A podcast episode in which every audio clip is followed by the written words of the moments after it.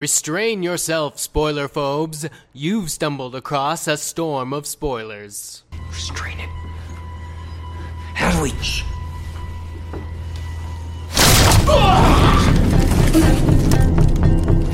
Restrain it!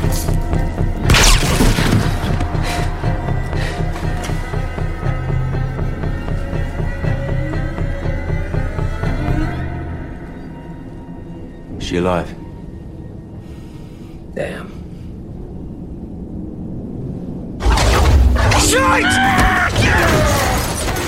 From what used to be a church in Annville, Texas, comes a podcast about the first season of AMC's Preacher in conjunction with the original comic book series by Garth Ennis. Discussion can expand to cover all 75 comic book issues that bear the label Preacher, Joanna's behind the scenes interviews with the cast and creators, Seraphim, vampires, Arseface, and wild speculation about the future of this adaptation.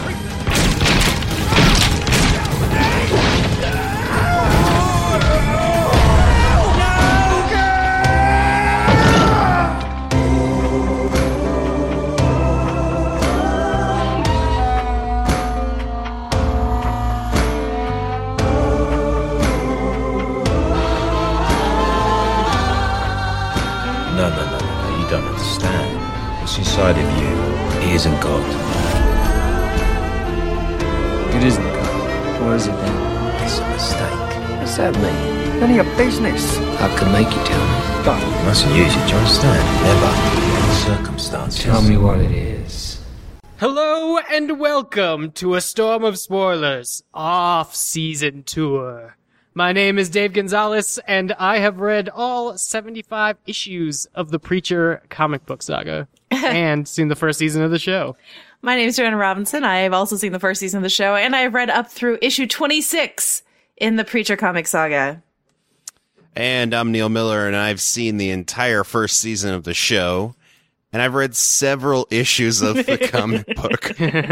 but I am a little embarrassed to say exactly how many. Let's just say it's less than those other two numbers.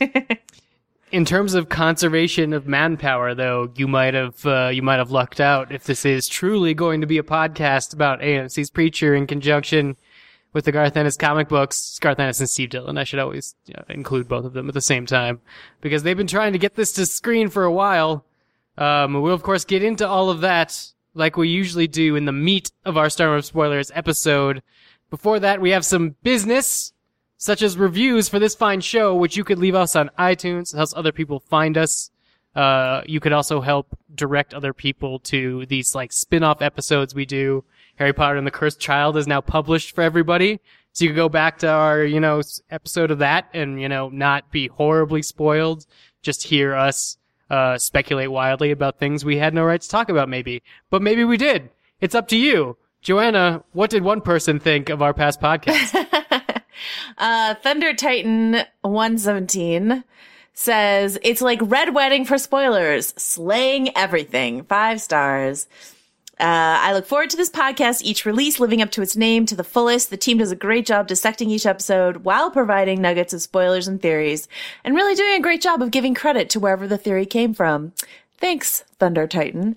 Uh, there are times I found myself trying to engage with, with my own thoughts and then realize it's the podcast is pre-recorded and they can't hear me. Even though I have a very valid thoughts and theories, it's a natural conversation full of debate, spoilers, and awesome sauce. Definitely worth a listen. I just want to let you know, Thunder Titan 117, I have also tried to talk to podcasts myself, so you're not alone in this. I want you to know that I can hear you and you need to settle down.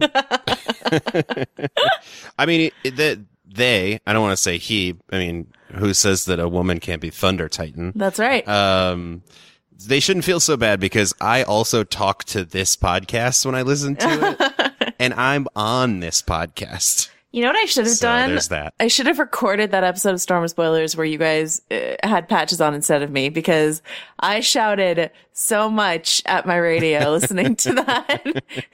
it could have been like a commentary track that people could have like played that and the podcast episode simultaneously to hear my commentary. So It was mostly just shouting at patches, though. it was can imagine. only shouting at patches. nice. Uh, that was an episode where we discussed Game of Thrones. That used to be our bread and butter before we set off in this boat from our citadel to go to other places. But that doesn't mean that we don't stop each week to check in, uh, you know, where our Stoneheart really lives. Neil, what's the Game of Thrones haps? The, oh god, I said the haps. Alright. You did. We're gonna do it though. What's the haps? Uh, so really one big piece of news from Game of Thrones land, unless Joanna can think of a second piece. Um, season eight, it was talked about at the TCAs this week by, uh, Casey Bloys, whose name is, uh, awful for autocorrect software.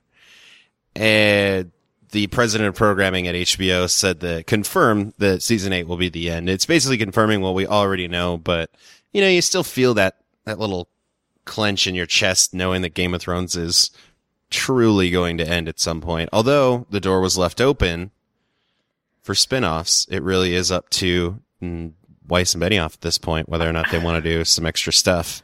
I feel like this is the fifth time we've been around this news cycle where they're like, yeah, we'll do a spin off. Maybe we'll do a spin off. And Weiss and Benioff are like, guys, we're not doing a spin off. And then the HBO guys are like, but maybe a spin off.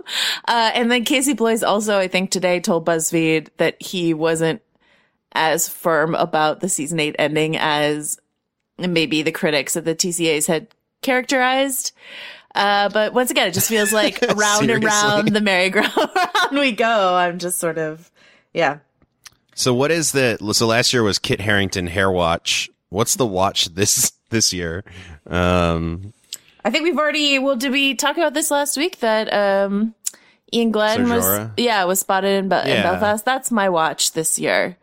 Sir Jorah watch, I think, right? right. It should be like cast contracts watch 2016. Well, we already know some things about the cast contracts too, but yeah, it doesn't have the same. uh, I've kind of moved on to American Horror Story. Like, what's what's the what's going on with American Horror Story? Because I don't feel like there are any big mysteries. How long does Cersei survive? Isn't that something we talked about?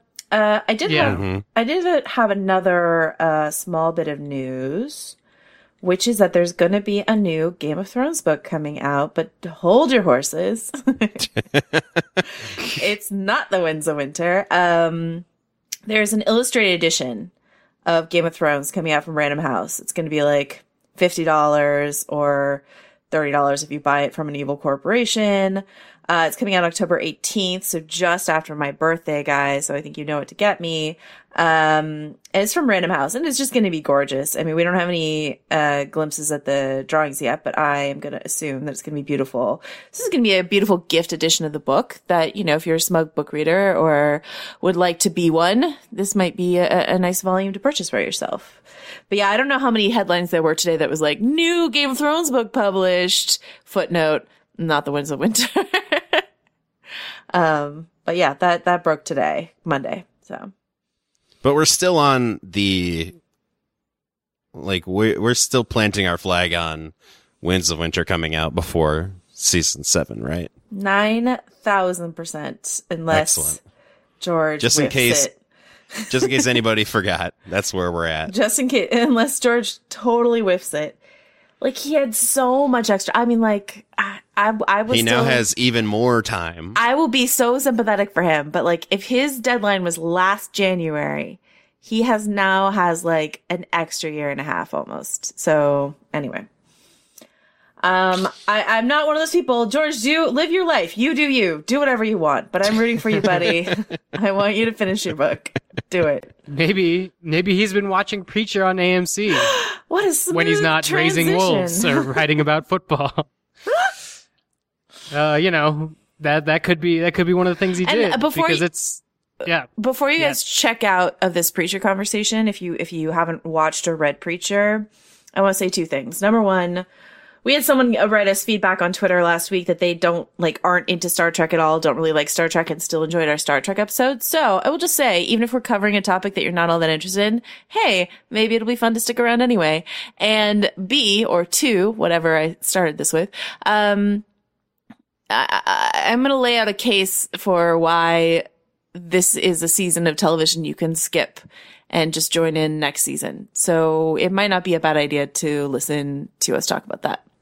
Oh, I see. I would say if you don't care about what we're talking about, then you're probably not going to be pissed off about how deep we get into these things. Because I'm going to make the argument that this season might have changed the entire ending of how this entire thing's going to go. Because Oh, Uh, oh, what Dave happens- is bringing the storm of spoilers. Yeah, that's right. what happens to Annville in the comic books and what happens to Annville on the show are different, and because of that, I think different people are to blame, which ultimately has consequences for the end game of Preacher. But then it's also weird because it's a show that pretty boldly in its first 10 episode season, uh, said that it was, uh, going to go on for several more episodes and there was no way to view this as a complete story. Which I feel is interesting and, you know, definitely up the Sam Catlin Breaking Bad, you know, commit to, you know, this long form arc. But is also sort of bold in like the world of anthology series or like Walking Dead, which, you know, it's doesn't have an end in the comics either, so it's just this perpetual misery hole. Uh, Preacher, in case you guys uh, didn't watch the show, uh, was produced by Sam Catlin, previously Breaking Bad, Seth Rogen, Evan Goldberg, previously of Superbad, and uh, stars Dominic Cooper as Jesse Custer, a preacher uh, who makes friends with a vampire called Cassidy, played by Joseph Gilgun, and uh, has a previous romantic relationship we learned about this season uh, with uh, Tulip, played by Ruth Negga, who was the best part of Agents of Shield when she was there. She sure was the lady in the and flower now dress. is, might, is arguably the best part of this show. Uh, I think even though this, yeah, go ahead. I think she's second best, but she's up there. who's first best on this show? Joseph Gilgun, man. Cassidy.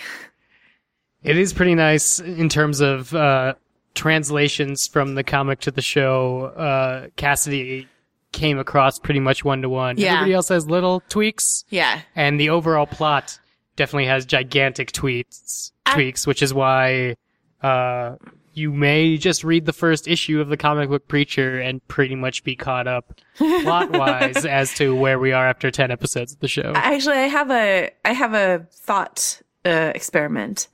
Uh, Yeah. So, I mean, we can say what happens in the finale of the show. This is Storm of spoilers. In in the finale of of this season of Preacher, the entire town of Annville, Texas, gets blown away. Uh, there are three survivors, four if you count Eugene, which I do, and um, and the rest of the cast is gone. And so all the characters that you get to know uh, throughout this uh, season are dead. That's pretty bold television. And I will say this, I'm going to share this anecdote. When I was in a hotel in Los Angeles before the season premiered, I asked Garth Ennis, cause the, the church blows up, right? In the first issue of Preacher. The church Yeah. blows up. And so, uh, it didn't happen the first episode of the season. I knew that. So I asked Garth Ennis, I was like, hey, are you going to blow up the church in the season finale? Like, I know you're going to stay in this town all season. Are you going to blow up the church in the season finale? And he sort of gave me this like lay his finger on the side of his nose sort of like answer. uh, and then I went to talk to Sam Catlin and I was like, so, I mean, true Storm of Spoiler styles, right, guys? I was like, so Garth Ennis just told me they're going to blow up the church in the finale. What do you think? And he had a full on panic attack. He was like so worried that I was going to tell the world that this is going to happen. Before I hit the parking lot, AMC had already emailed me to be like, uh, so did Garth, uh, tell you a thing? Can you not tell anyone? And like, I didn't other than, you know, like anecdotally to people who, who know me, but like, uh, it's in the first issue of the, the the comic book. So it's hard for me to like I didn't say it everywhere, but like it's hard for me to consider that a spoiler when it's like it's like the opening pages of of Game of Thrones. It's like how do you I don't know.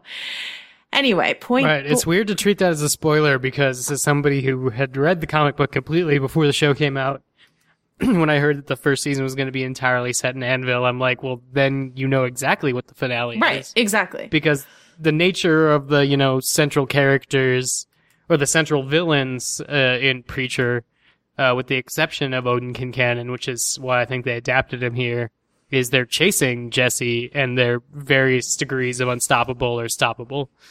So whether it's Herr Starr who sort of uh, you know tries but fails, and we kind of take joy in some sort of weird godless justice, or it's the Saint of Killers who's just absolutely unstoppable, but we respect him. Uh, it's there's always a chase, and so to take ten episodes and not do a chase, and then also decide to split up the backstory uh, across the ten episodes, uh, is a really bold way to tell a story. And I'm not sure it entirely successful. Right. I think it lended to the show overall being uneven because it has a great tone if you take all the things. If everything's the montage at the end of episode 10 that leads to the town blowing up, then that's, you know, exactly the tone that the show wants to pu- wants to pull. And occasionally it gets there, but then other times it has trouble balancing that with these side characters. Uh, and then it, when it does hit get like too dramatic and then tries to be funny, it doesn't snap back in the right way, or we spend whole episodes sort of spinning our wheels. It was it was interesting. Someone um, on Twitter suggested that if people wanted to watch season one before they watch season two, they could watch the pilot, um, the fight between the angels and uh, that other angel, basically, um, in the hotel room. Oh, the one room. in the hotel room. Yeah, that, and then the finale. And I kind of agree with that. like, I think that's maybe all you, well, I would put a little more Eugene in there, but like, uh, but okay. So my thought experiment question then was, who is the character that got blown to smithereens that you're sad we won't see in season two? I have my answer Uh. if you want to stall for time. I mean, ideally, I guess we would go with Neil first because Yeah. Joanna and I have been preaching all over this episode. I would say, um, I don't know. I think I'm going to miss the the girl who was helping him at the church, the single mom. So that she was a relatively compelling character. I don't know if I've I haven't read far enough in the comics to know she is a character in the comics, but um, her that actress did a very good job. The other one is the other one that I found strange was the sheriff. W. So- Earl Brown. Yeah. Yeah, so Eugene's dad, it feels like, as far as having read into the comic to a certain extent, he has more to do. And there's more to that relationship to explore. So to just kind of kill that off is interesting. Um, although who- who knows, he could be ready. He could be about to die in the comics, like in the next one that I read. So, uh, Well, also the don't way know. that they treated him in the show and the way they're treating death in the show means that all those characters might be seeing Eugene sooner than we are. You know. Right. Okay. Um, like a couple things.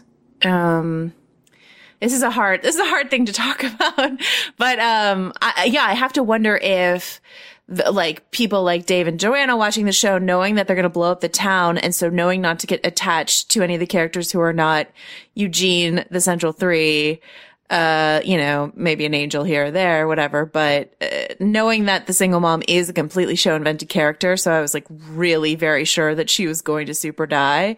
So then I could never really like glom onto her. Do you know? Because of that. Mm, yeah, that makes sense. Um, even though I thought I did think the actress did a fine job, she was on she was on True Blood playing a very different character. So it was fun to see her doing this. Um, Sure, sort of a different character. Sort okay, sort of a different character. Um, I, I my vote would be for W. Earl Brown, who plays the sheriff. I thought he would like, especially in the last few episodes, just dealing with the loss of Eugene and and like his scene with Cassidy and stuff like that. I just thought he was, and just uh, these like tearful looks he gave in the finale really lent this weight to this episode that got very violent and very sick in a way that I really like support. I support how violent and sick it was because that's very preacher, but it gave it that like nice emotional core for me. Uh, Well, and it feels like that that character is a different character than the one we meet in the books. more soulful, I think. Right? I mean, say? l- less of an overt racist. yeah, sure. I think is, well, I mean, is one thing. That's, that's something I really like about the AMC series, and something at least as somebody who read the comic book, it probably built in a whole bunch of tension for me that not knowing where this was going might have built into other people, which is that they really uh, toned down the uh the set the sexual violence and the racism that is like pretty much throughout the comics And the homophobia, and the homophobia. As far Uh, as we know. I'm not, I'm yeah, I'm not necessarily sure we won't go there because I feel like going there might be Well, you know, I feel like going all these places might just be different seasons and not here. But in terms of like the character of, you know, like Odin or, you know, basically any child that appears in, you know, the Preacher comics, like nothing really horrible happens to these people outside they get instantly blown up at like the end of it. Like you don't have like Odin Quincannon isn't having sex with a giant meat puppet, you know? They've they've toned that back. They've made it Wait, something. does that happen in the slightly more comics? yeah, yeah. Yes. Awesome. Um, Well, no, I mean, uh, Seth Rogen, when, when I went to the press conference where Seth Rogen was talking about this stuff, someone's like, so about all the homophobia and stuff that's in Preacher, because it's written in the 90s. Uh, it's boundary pushing in some ways, but in other ways, the politics of it are, are, are pretty regressive, I would say. And, uh, and Seth Rogen's like, oh, that? Oh, yeah, we just threw all that out. he was like, fuck Oh, that. nice. We got rid of all of that. No, thank you. Um, uh, it was really funny the way he said it. I didn't do it justice, but you know, basically that they're just like, yeah, we can do this story without that bullshit. So that's fine. Um, Dave, Well, I mean, like, talk to what Neil was saying. It's like in the comics, Odin Quincannon, there's none of that stuff about his family.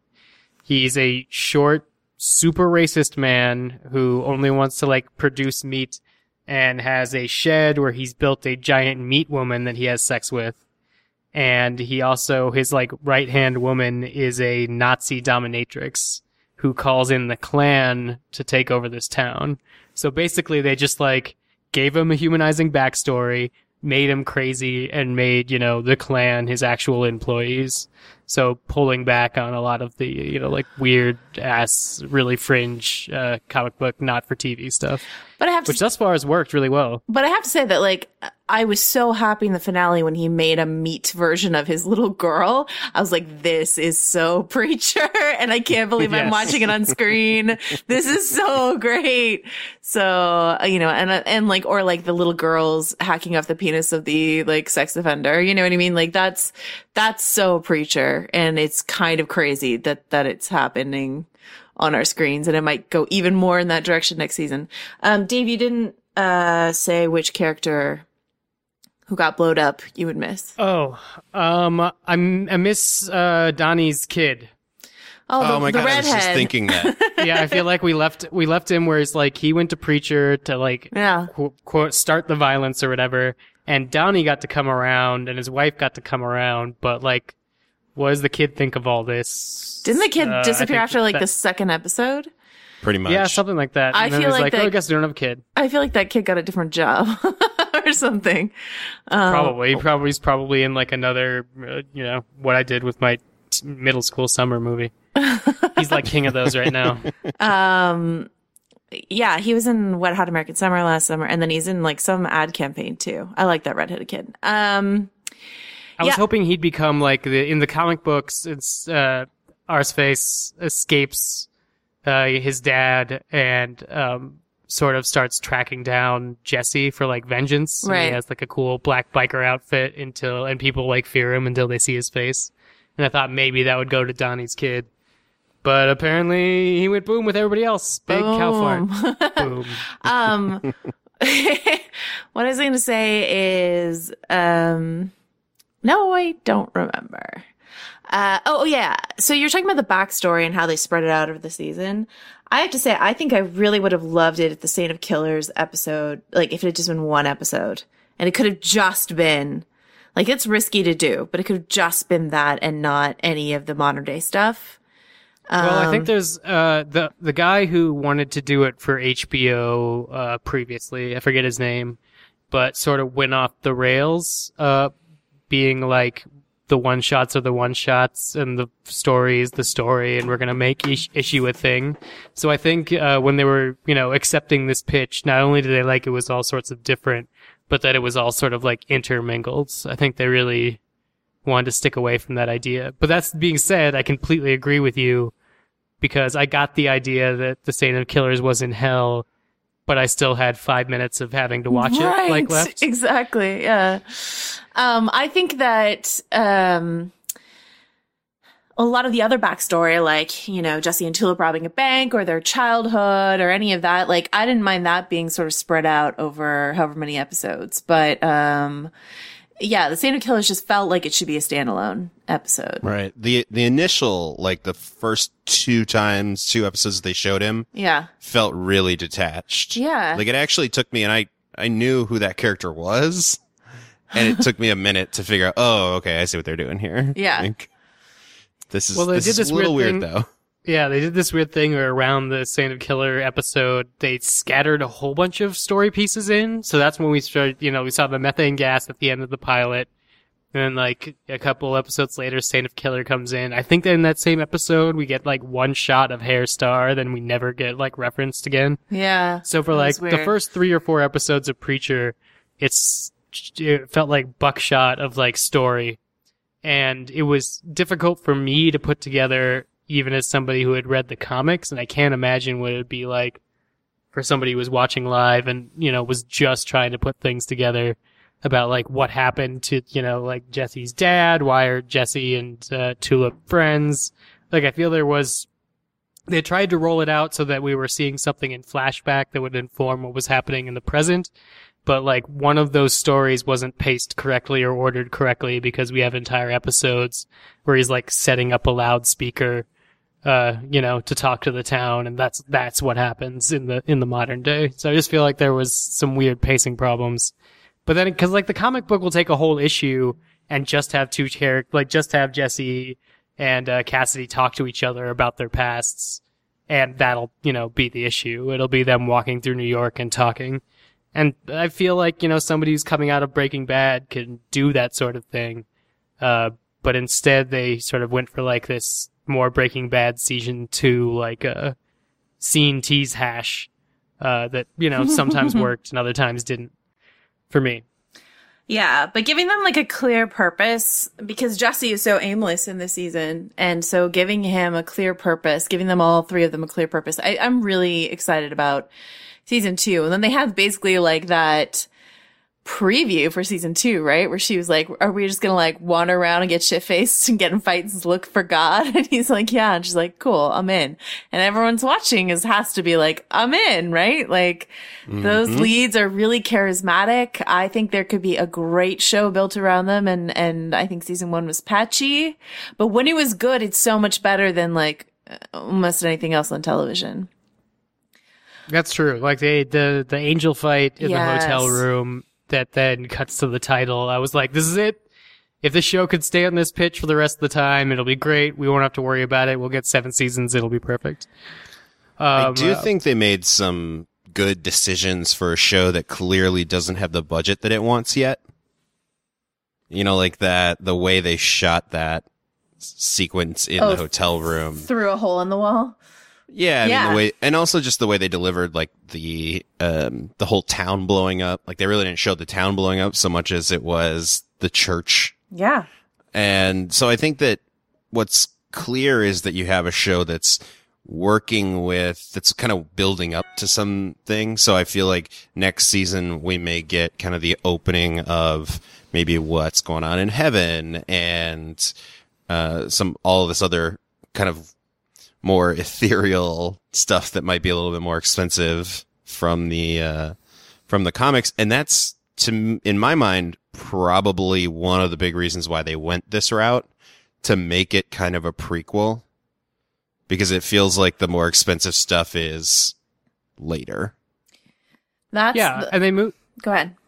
they moved some things like you know Jackie Earle Haley's uh, character from the other only other time he settles down, which is when he gets a little bit of amnesia from God and um, ends up in this town called Salvation, which is actually the town with like Odin Quincannon. But they did a good amount of shuffling because there's really only one storyline uh, they could do next to keep them in any one spot for any period of time, and that would be like Jesse's fuller backstory.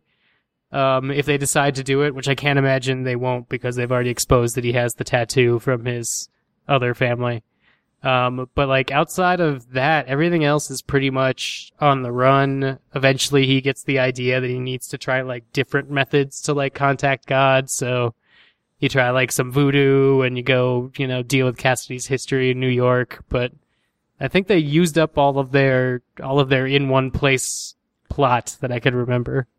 I'm so curious if people watching who hadn't read the comics, if they saw that transmission from heaven in the finale and were like, are you fucking kidding me? God's a white dude with a robe and a white beard and the white hair and a chair. Are you joking? like, you know, cause those of us who know, like, knew that that was not God, but like, I'm, I'm just so fascinating. I really wish I had watched this season with someone who had no idea what was going on. Mostly so I could be smug, but also, um, you know, just to sort of see it through their eyes would be interesting. Do you think that person would have gotten to the tenth episode with you?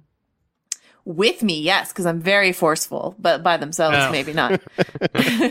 here's a here's a better question. So I have a theory that this show would probably work better in a single binge than it did watching it week to week. Be- For all the reasons, for all the like disjointedness that we talked about, this feels like something that would be kind of patched up by watching it straight through or in bigger chunks. It's a theory that I'm going to test out on my roommate who has not yet watched it. I have a feeling that it it'll work better as because it's only what 10, 10 hours. yeah. So similar, it, there are certain shows that just feel like they explain themselves better if you watch them large chunks at a time versus Game of Thrones, where every episode is a rich tapestry of things to talk about from week to week, and you have to kind of let it release first. Whereas Preacher does feel there's a lot of it that feels disjointed that might be better compressed. So that's my. I would to- I would totally agree with that. In this, if only that barreling through, you're gonna miss. I think you're gonna miss a lot of the missteps that we got to live with for a week, like watching it. Well, I I did Mm-hmm. a combination, right? Well, no, not even really, because I think I got the first four episodes of screeners before the season started, and I watched them all then, and then I stopped watching for a really long time because I don't know, Game of Thrones happened, and then I sort of lost the thread. So knowing we were going to do this podcast, I watched four in a row this weekend, and that was a really good experience for me. And then frustrated to wait for the finale, and then the finale I thought was great. So I never had that like week in week out but i uh, but i still felt i still kind of felt the patchiness but i feel like i would have felt it even more if i had watched it week in week out. But i i, I found the binge experience uh quite useful for this series. And and like what's what's scary to me is that i feel like i'm just being conditioned more and more to feel like that's the way to watch television. And uh, like tbs just announced that there's this great new show called with alia shawkat called Search Party that I saw the first episode of at South by Southwest when I saw Preacher and TBS just announced that they're basically going to re- release it in a binge or like two episodes per night, uh, for a week. And I'm like, yes, that's how that, that show should be released. Cause it's like a mystery. Where's this girl? Like sort of thing. And, and then I'm like, yeah, I think my brain just thinks that's how television should be watched now. Thanks, Netflix. Right. So, But there are, and and I think we we can agree that there are shows that need to be unpacked.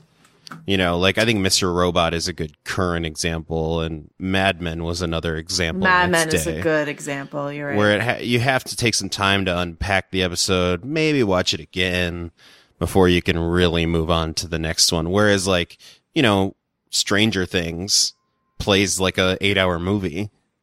You know, and I Yeah. think Preacher would be kind of in that same. I mean, it's definitely not as good, but we'll get there. Uh, but I think, uh, I think, yeah, it's, it's uh, also a frustration that I've had reading some comics because I've, I've been reading more comics lately. I think you guys are rubbing off on me, Woohoo! but you know, this, this waiting for the next thing, you know, waiting for new issues is, it feels kind of tedious and disjointed for me. I'd rather, like I did with Preacher, grab the big volume and just blow through it and read it a couple of times instead of reading it slowly. It's So maybe that's just a preference. It's hard to read things issue by issue, or I find it hard because I never, I didn't grow up with comics that way. I think maybe if you're used to it, but uh, so I tend to wait for the collected volumes, and and by you know those are usually what would you say, Dave, five or six issues in a volume, depending. Uh, yeah, around there. Yeah. Sometimes they get pushed to like seven or eight if they're bigger. Right. And so then like I've it's been like 6 months or more since I read the first installment and then I have to like go back and read the first install. You know, it's like it's tricky. I I prefer like I just recently did with Sandman to read something that's already done so I can just go through it or or like I did with Hawkeye or or Jessica Jones uh, Alias. Like, you know, th- that's a more enjoyable way for me to read comics personally. Yeah, I think there's a. This was, yeah, Preacher was my first comic that uh, I knew was going to be a single story by the time I picked it up because I wasn't cool enough to picked it up like in the mid '90s, but I think by around like the 2000s I was like into it.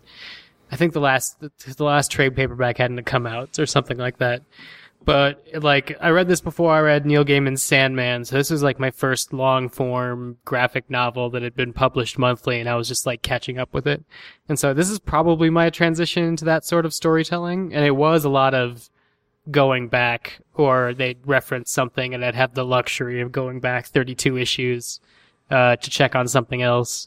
Um, but I mean, it has to have been a cool experience to be going week to week because, like we do for Game of Thrones, a lot of the cool things, at least like, you know, with your ongoing hero comics or your sagas or whatnot, is talking about where the, where the future's going and what the shape of the whole is developing into, even if it doesn't necessarily have an end. Preacher very much in issue one has a mission statement and by the end of the 66 mainline issues has concluded that mission statement and told the end of one story. That is, So- I, I mean, that is something that bothers me about binge watching. This is related, I swear, but like, it's hard to talk about it. I mean, you're so right, Neil, that, that shows like Mad Men or Breaking Bad or, or as you say, Dave, uh, various issues of comics need unpacking. Um, and I really liked back when I could talk about an episode, everyone wanted to talk about one episode of Breaking Bad for a week before we got the next one. Um, and with Stranger Things, it's like, you know, this is a future podcast that we're going to talk about, but like everyone's watching at a different rate. And so someone wants to talk to you about Barb and you're like, I was, I, I got all my Barb thoughts out three weeks ago. I don't know what to tell you. So like, um, but, but with Preacher, I really do think I'm really optimistic that everyone can get on board for Preacher next season. Here's here's a couple reasons why. Number one, AMC needs to put it on an easily binge watchable platform before season two. I'm hoping Netflix, but we'll see. I mean, that's what helped Breaking Bad get a big lift in its later seasons. Uh, number two, Ruth Negga is in this movie called Loving, which got like such insane buzz at Cannes. So, um, I, I know that the Cannes circle and the, uh, Preacher Circle don't necessarily overlap, but I think Ruth Negga might be up for an Oscar. Like it might be that kind of big performance this year. She might be have a, or it could just go nowhere. Who knows? But like it could happen. And so then you could have this like kind of big star attached to this project in a way that it didn't quite have before with all due respect to Dominic Cooper. Um, and then the third thing is what we've talked about in terms of I just think the second season is going to be more watchable. Um, and hopefully they will learn from some of the missteps, the small missteps of the season, you know? Sure. You you said that people might not have to watch this season at all. Is this a good time for you to attempt that argument? I mean, I, I, I do think so. I mean, what, what they said that they wanted to do this season was to sit and rest with these characters before they send them off on a rollicking adventure.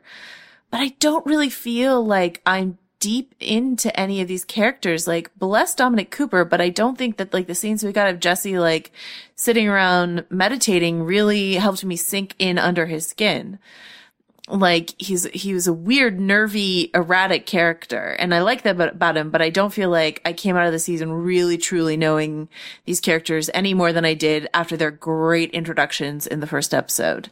Like i feel like that gave me what i need to know about these characters. I mean maybe a little bit more of cassidy's melancholy and loneliness um you know a little bit more of tulip's vulnerability but still it's just sort of like they were, they were sort of snapping back and forth between vulnerable. It's, it's what you talked about earlier, Dave, with tone issues, snapping back between vulnerable and, and, and tough so quickly that I just feel like we'll be fine settling in with them next year. It's not like uh, uh, Jon Hamm staring off into the different distance moodily is different than Dominic Cooper staring off into the distance moodily. Would you agree with that? Like, I don't know. Yes.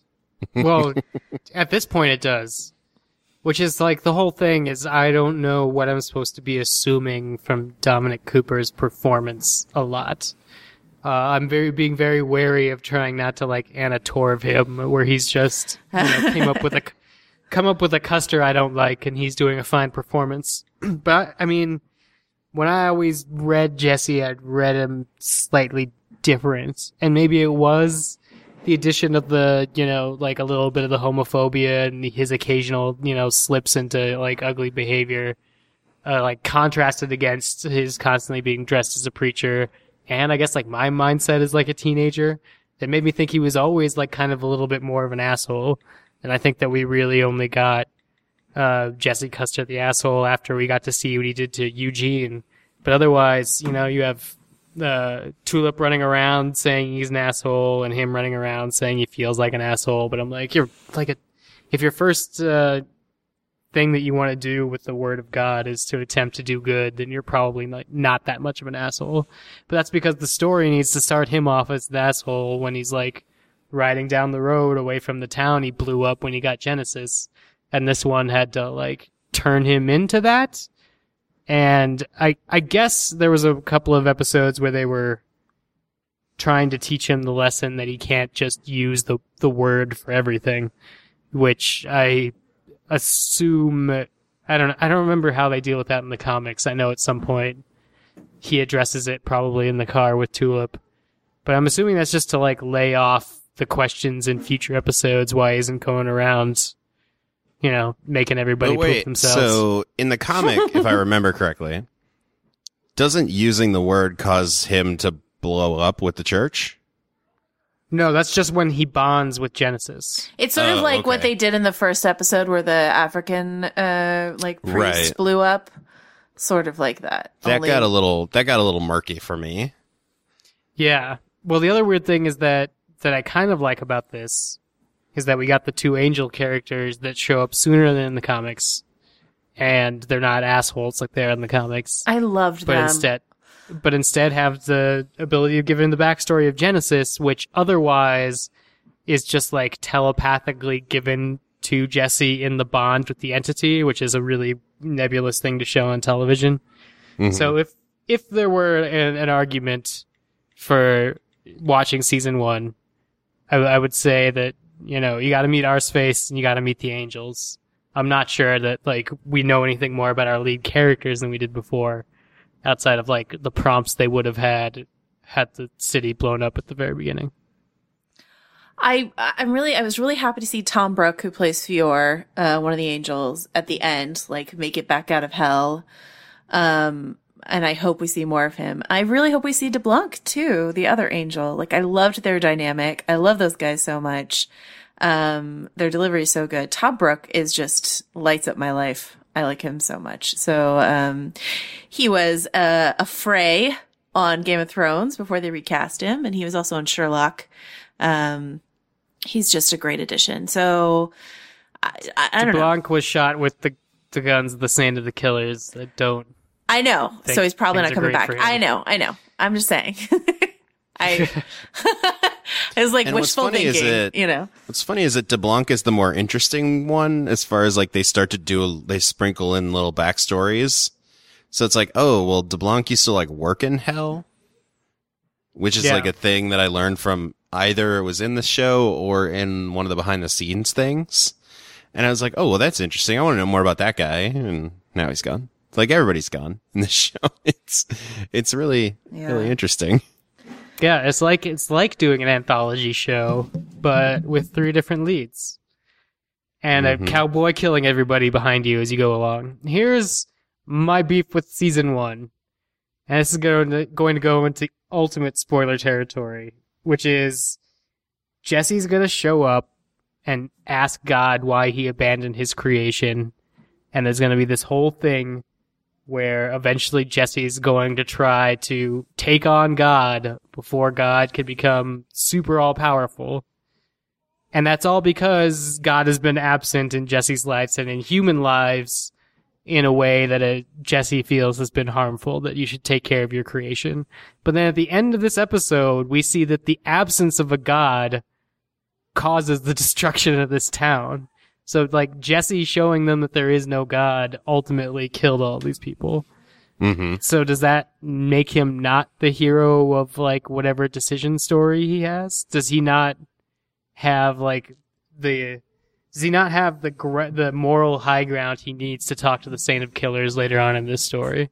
What's so interesting because he doesn't know, right? what what happened to Annville. Like he'll never know unless you know, like a divine creature tells him how responsible or or how you know God being absent is responsible for the destruction of Annville, right?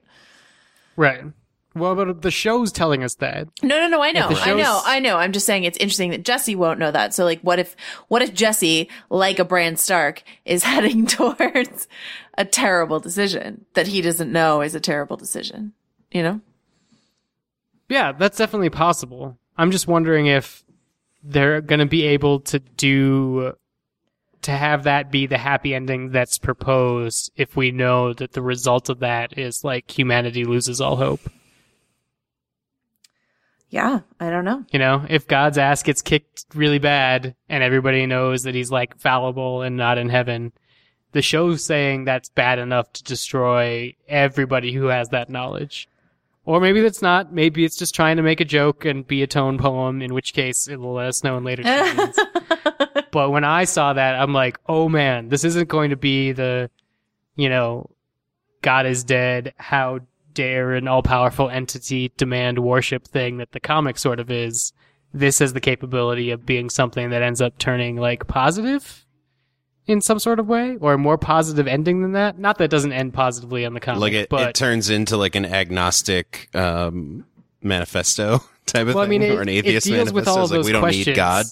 It deals with all those questions because you get to find out more about when God like abandoned humanity and where he is and what religion has been doing in the absence of that. The few people that have suspected that God's gone, which is what Herr Starr is going to do. He's going to be another villain that shows up for the majority of the series. But the comic and the reason why HBO ultimately abandoned it, besides the, you know, guy who was saying we should be really, uh, faithful to the comic, is that the comic is pretty blasphemous as far as a honest conversation about what God is and the people who serve them and why we serve him. And, uh, the show looks like it might soften that a little for like a, you know, kind of tongue in cheek for, for the, the gopher and the Indian mascot side plot sort of feel. Well, where it's like, yeah, that ends really sad, but oh, I see that, you know, that, that feels like Evan Goldberg all the way through that season. it it did, but like um I loved I I was like alarmed when the Indian took his life and then was sort of charmed by the final vision of those two together. But um the um I asked all of them about that because I was actually very curious to see how Preacher would play to Middle America. Now that's not even the question. The question is like, are even the coasts going to be watching this, this show? You know, uh, but I, w- I like, I wanted it to be as big of a hit as The Walking Dead and Game of Thrones, which means it needs to appeal everywhere. So basically, I think they thought a lot about how do we make this not an alienating show for people who are, uh, you know, of, of faith, right? So, Right. um, they wanted to show Jesse being a preacher before he goes around and kicks ass while wearing a preacher collar. And they wanted to show Jesse grappling with his faith and trying to find faith in, you know, and do good works.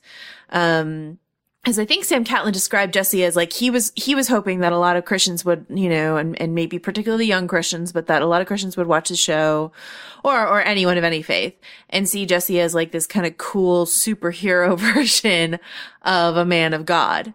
Um that's not really how I would characterize Jesse Custer in the comics but um you know, if they could sort of feel like they could bend the story to get there so that they wouldn't alienate any sort of religious audience and also have enough of the original tone and content to appeal to the godless heathens like me who read the comic, um, then they could have their cake and eat it too. Uh, I'm not sure successful. I like, like I said, maybe if Dominic Cooper were, Cooper were a different actor and him just sort of moodily or drunkenly reflecting in a church had the same weight as Jon Hamm contemplating the ennui of being a an ad man, um, it would have worked, but it didn't quite work for me. That angle of it. So I Uh. do think that they've left themselves enough real estate to still be a little subversive. Hmm. Yeah, and I think they're more going to than a buy little, the, even. I think they're going to buy themselves more as they go along. I think if this season's any indication, each season's going to push in a different direction. Like I, I, expect light road trip. I don't expect going headlong into the Grail, you know, like next season, or you know, going, I don't know, the voodoo thing maybe. But like, there's some storylines, like definitely Jesse and having a showdown with the Saint of Killers that you, you know, you save that for like a season four or season five and buy yourself enough real estate to have a gigantic green screen and shoot in the desert. Um, but by the time we get to that final, that final, you know, confrontation, they should have, you know, bought all their, all their balls and chips. And I'm, I'm interested to see what comes out because I don't know. Like with the Saint of Killers, the fact that what we saw from his origin story was also him in hell, I feel a little bit better about the storm not being accentuated as much as it is in the comics. Um, but even that, there's certain indications that uh, this series could end much differently than how the comic did. And for me, how the comic ends is so great. Uh, both about what it says to the reader and what it says about the characters, uh, that I be, I'm skeptical. I haven't seen enough in 10 episodes to trust, uh, this adaptation with that big of a, of a change. But I have several seasons, I guess, to go until I finally get to that point. But I, I think, like, jumping out of that, what do we think we're gonna see, uh, next season? What do you think we're gonna, we're start off with? What sort of plot lines, maybe from the comic, maybe not from the comic, that you think we're gonna have to deal with? Let's start with, let's start with Neil. Well, I mean, I think they have to go get Eugene, right? At, at a, Or oh, from that- the, from the bus stop? Can I interject? Oh, is he at the bus stop? No, that's Well, I mean, that's a bus stop to hell. But go ahead, Oh. go ahead, Joanna. Um, I wanted to interject and say in the comics, right? Jesse talks to John Wayne, uh, like the ghost of John Wayne. And, uh, that's something I don't think they're going to do ever on the screen, even though, you know, they made reference to it with Tulip was asking, you know, Cassidy who Jesse's favorite movie star was. And she was like, it's John Wayne. I don't think we're ever going to see the ghost of John Wayne, but I wouldn't mind kind of the ghost of Eugene being whatever character it is Jesse's about to like talk to. I kind of liked that in the finale, you know? And I really, I really love that scene with Jesse and Eugene in the church where like you knew that wasn't Eugene, but it kind of was anyway. Uh, so I like that use of that character more than I probably will actually like the character who will come back angry and vengeful, you know, even if that's closer to the comic. So, um, I don't know. The, I, I agree that Eugene needs to be brought in, but I don't know if it's, as you say, a rescue mission or if it's um, him as an imaginary friend for Jesse. Sorry, to, sorry to interrupt you, but The question, the question on something like that is like, how confident are they that they're going to get by season two? You know, like if they if they feel confident, then I think that's something that they like the way you described it makes more sense. Like you hold the Eugene thing, like Eugene's still in his head, but eventually down the road they go get him, um, or he finds a way back or whatever. Uh, but if if they are going all out and not sure that they're going to get a season three, then maybe we see the rescue. Yeah, I Yeah, can maybe, see that. Maybe, yeah.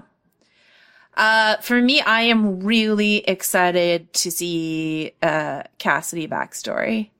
Well, you guys know that like when I have a favorite, it's like really a favorite. and Oh, yeah. I I love Cassidy and Joseph Gilgun so much. Um, Joseph Gilgun gave me the most useless interview that I've ever conducted uh, at South by Southwest, and it was so charming.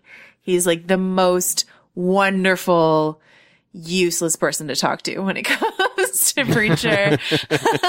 they asked me if I wanted to talk to him again when I went to LA. I was like, no, I'm good. Actually, he's not going to tell me anything. Um, but he's so delightful. I, I love his performance, uh, both, uh, the fun bits and the bit of pathos. And so I think, and, and you know, as you know, I'm a sucker for Buffy the Vampire Slayer, which also had its share of vampire backsta- back, backstory episodes. So I wouldn't mind a Cassidy backstory episode or two. Um, yeah. Some time travel, a little, a little time travel, a little quantum leap sort of thing. So yeah. Nice. Nice. I think they should go straight for the voodoo plot, and to hit to hit both of your guys's. Um, I think Eugene may never be coming back. I think he might be exclusively the John Wayne role. Yeah. Uh, because I made, I'm not sure what Jesse's seeing, but it would be more akin to the John Wayne, uh, if, if it wasn't actually a manifestation of Eugene. And it would be, I think, useful if he actually did damn somebody by accident, and every time we need to remind him that he's not all powerful, to sort of do that. So I'd like to do voodoo, and then at the end of season two, his family finds him at like the worst possible time. And I mean, I have to say that like the Eugene thing is a good, you know, in this version, his hands, well, I guess the church blowing up isn't really his fault in the comics, but it's good for Jesse to have a reminder of, of really fucking up and abusing his powers. And that's what Eugene is, right? Yeah, well, I mean, he, Eugene's father sort of goes in that direction in the comics, but he's just such an asshole they kind of don't notice. But it's Arseface's reaction to that that makes him and Cassidy sort of notice that they did a bad thing. So it's still the same grouping of characters. Right. I'm just, uh, it's, you're right in the sense that when you said he's the John Wayne thing, I'm like, yes, of course, he's the John Wayne thing. But in order for like that, I think to be purposeful, it has to be a reminder of Jesse's suffering because John Wayne's about his dad and Eugene is something we saw. And maybe we're going to be a little bit more connected to that going forward until we learn more about the dad, which is why I'd put, uh, uh, what do they call it? Angel Land in in the back end of season 2 Since it's going to be extended to what is it, 13 epi- 12, 13 Yep, episodes? 13 episodes. 13 episodes. We're going to know- get a do- whole three more episodes. Do you know when it's airing? I do not. That'd be my other advice. I know Please don't go up against Game of Thrones. Just don't do it.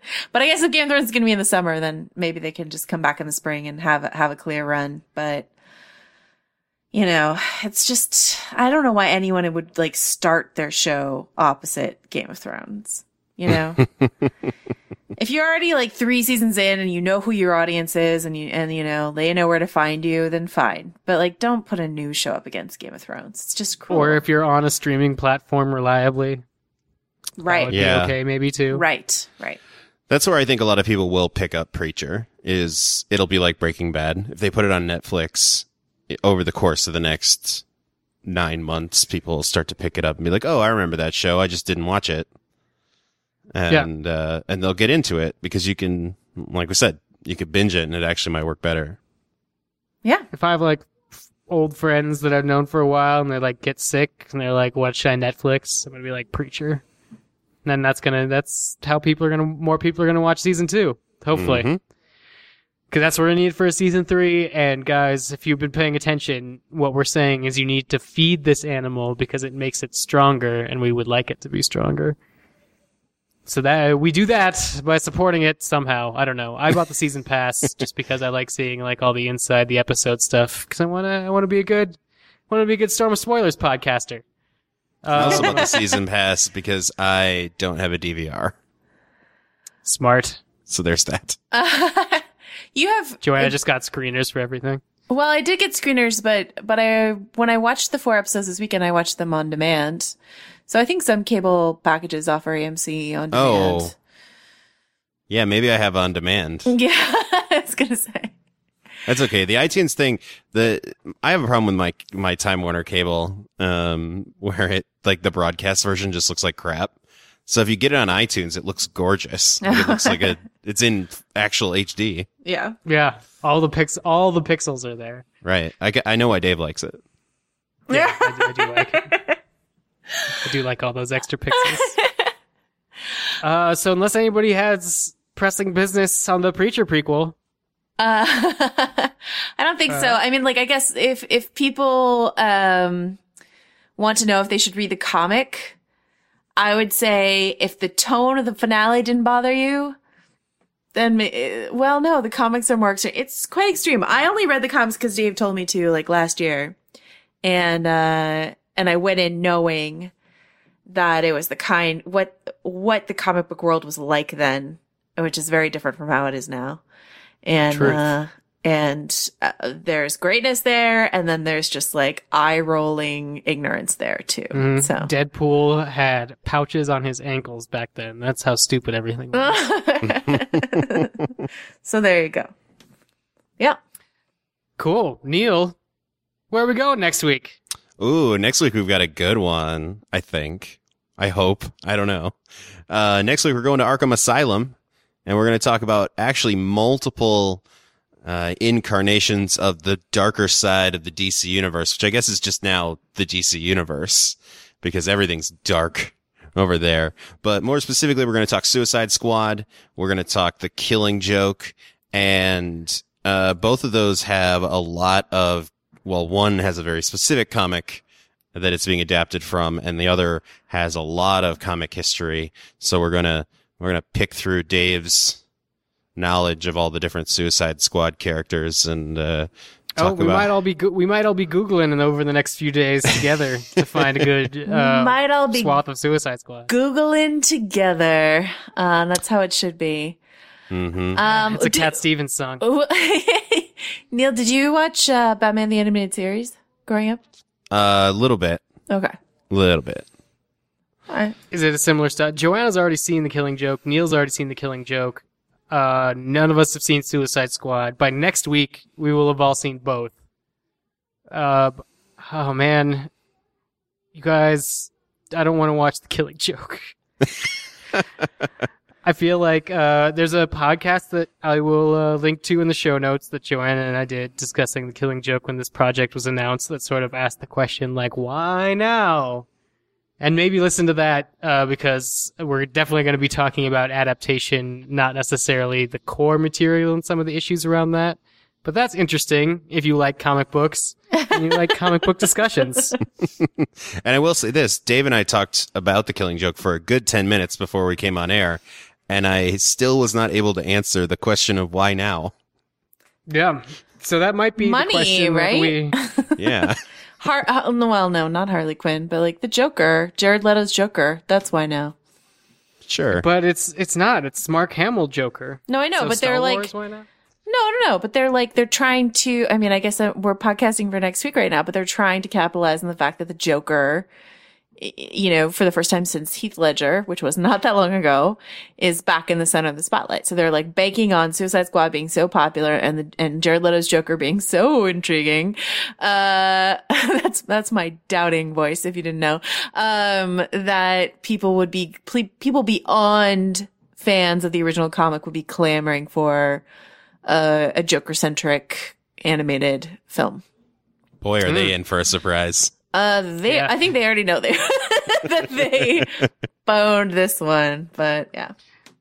So we're going to be doing those. I've been trying to scrounge up some Suicide Squad rumors, as you guys may or may not know. Went through some extensive reshoots, and I'm hearing some edits in late in the game. Oh, yeah. Maybe I'll be able to know more and tell you more. Maybe I'll just be able to tell you weird theories. But that's how things go on Storm of Spoilers, regardless of where we are and how coolly we're dressed. Uh, Nice. Which I'm looking forward to uh, Arkham Asylum graphics because I I just imagine I'll look badass and my eyebrows will look fantastic. Guys, until next week, where can we find more of your work on the internet, Mr. Neil Miller? Uh, you can find me tweeting at rejects. You can also find me doing some tweets at Storm of Spoilers, and where we have uh, updated our graphics package once again, thanks to our good friend Wiki Rascals. And you can find things that I write on filmschoolrejects.com. I am actually reviewing Suicide Squad this week, probably on the same day that this podcast comes out. Oh, spoiler, spoilers. Joanna? Uh, you can find me on vanityfair.com where this week I will have a largish piece on Harley Quinn to stay in theme. Uh, or you can follow me on Twitter at Joe wrote this. I will be seeing Suicide Squad. Actually, I can't talk about what I'm seeing Suicide Squad. So, uh, we will talk about it next week and I will see you then. Bye. That's a that's such a tease. I am Dave Gonzales. I tweet at DA70. I write at geek.com. I podcast at fightinginthewarroom.com. And I have to digitally purchase the killing joke this week. Until next time. no, and I'm not even gonna do a joke laugh. I'm horrible at it. I'm sure Jared Leto's horrible at it. I'm so mad I have to do this. See you next week. Drop it.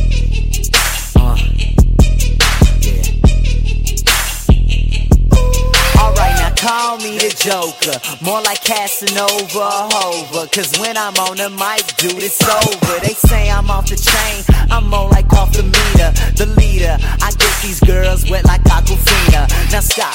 Forget all the lies and the rumors. Haters mad cause I'm on a mind like a tumor. For real. I stay on an 808 like Kanye. Game is like BK cause I get it my way. Fast like lightning. Flows exciting. Stay on my cake like icing. Bite